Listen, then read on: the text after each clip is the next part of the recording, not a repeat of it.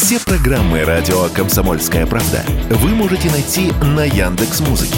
Ищите раздел вашей любимой передачи и подписывайтесь, чтобы не пропустить новый выпуск. «Радио КП» на «Яндекс.Музыке». Это удобно, просто и всегда интересно. «Экономика» на «Радио КП».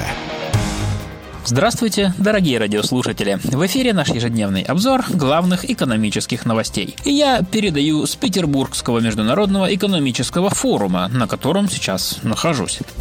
И хочу рассказать вам про, на мой взгляд, самую интересную сессию, которая была посвящена развитию российской экономики. На ней выступили представители высшей финансовой экономической власти страны, которые поделились своими мнениями о настоящем и будущем российской экономики. По мнению главы Центробанка Эльвиры Набиуллиной, худшие прогнозы не оправдались, и перестройка экономики происходит даже быстрее, чем ожидалось, а российскую банковскую систему она назвала достаточно здоровой. По словам Набиуллиной, этот, цитирую, «сумасшедший кризис» показал, что наша банковская система в состоянии выдержать давление. Капитал не нарисованный, настоящий, есть его запас. И тут же Набиуллина предупредила, что государство не должно слишком сильно вмешиваться в регулирование, потому что соблазн управлять структурной перестройкой экономики может привести к тому, что мы подавим частную инициативу, а в крайнем случае все это может привести, упаси бог, к реставрации плановой экономики. А министр финансов Антон Силанов заявил, что сейчас, во время этой трансформации, нам важно сделать так, чтобы мы увеличили свою долю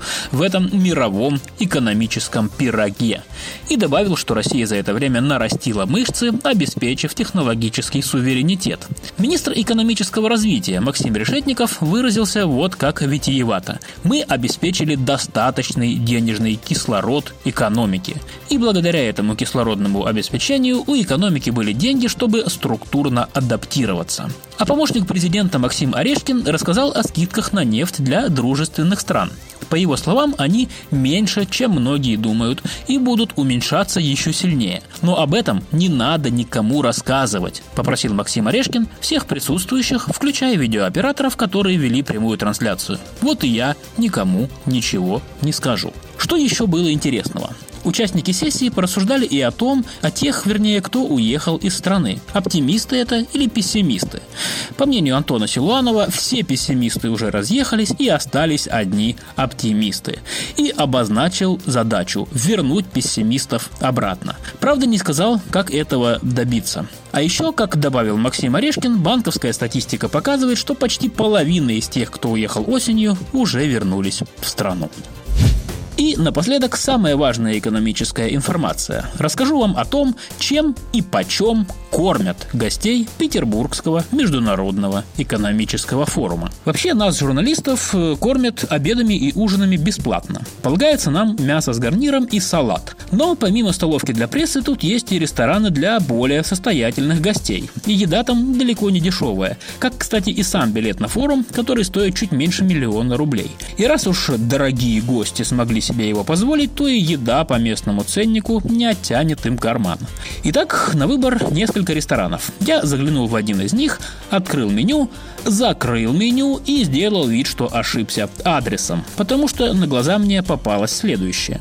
Нежная шейка молочного поросенка под облачком мусса из хрена за 1400 рублей.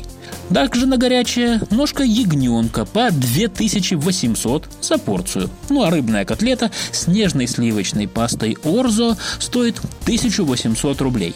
Можно добавить к обеду чашечку американо за 400 рублей, бутылочку минералки за 300 рублей или морс за 1500. Стоит столько литр. А если хотите чего покрепче, то для вас найдется бутылочка белого краснодарского вина за 10 000 рублей. Закуска из краснодарских сыров обойдется в 16 000. Есть, конечно, кафе с классическим бизнес-ланчем, но не очень классическими ценами, потому что комплексный обед стоит 4500 рублей. За эти деньги предлагается приморская уха из стерляди, филе говядины с печеным картофелем, а на десерт медовик с алтайским медом. Но вообще я вам так скажу. От голода на форуме точно не умрешь, потому что гостеприимные администраторы стендов из разных регионов угощают буквально на каждом шагу. То пирожками, то чаем, то мороженым, то черешней. А еще, говорят, где-то тут на стенде Краснодарского края бесплатно наливают вино. Но проверить у меня не получилось. Простите, некогда. Я тут вообще-то не только ем, но еще и работаю. Экономика на Радио КП.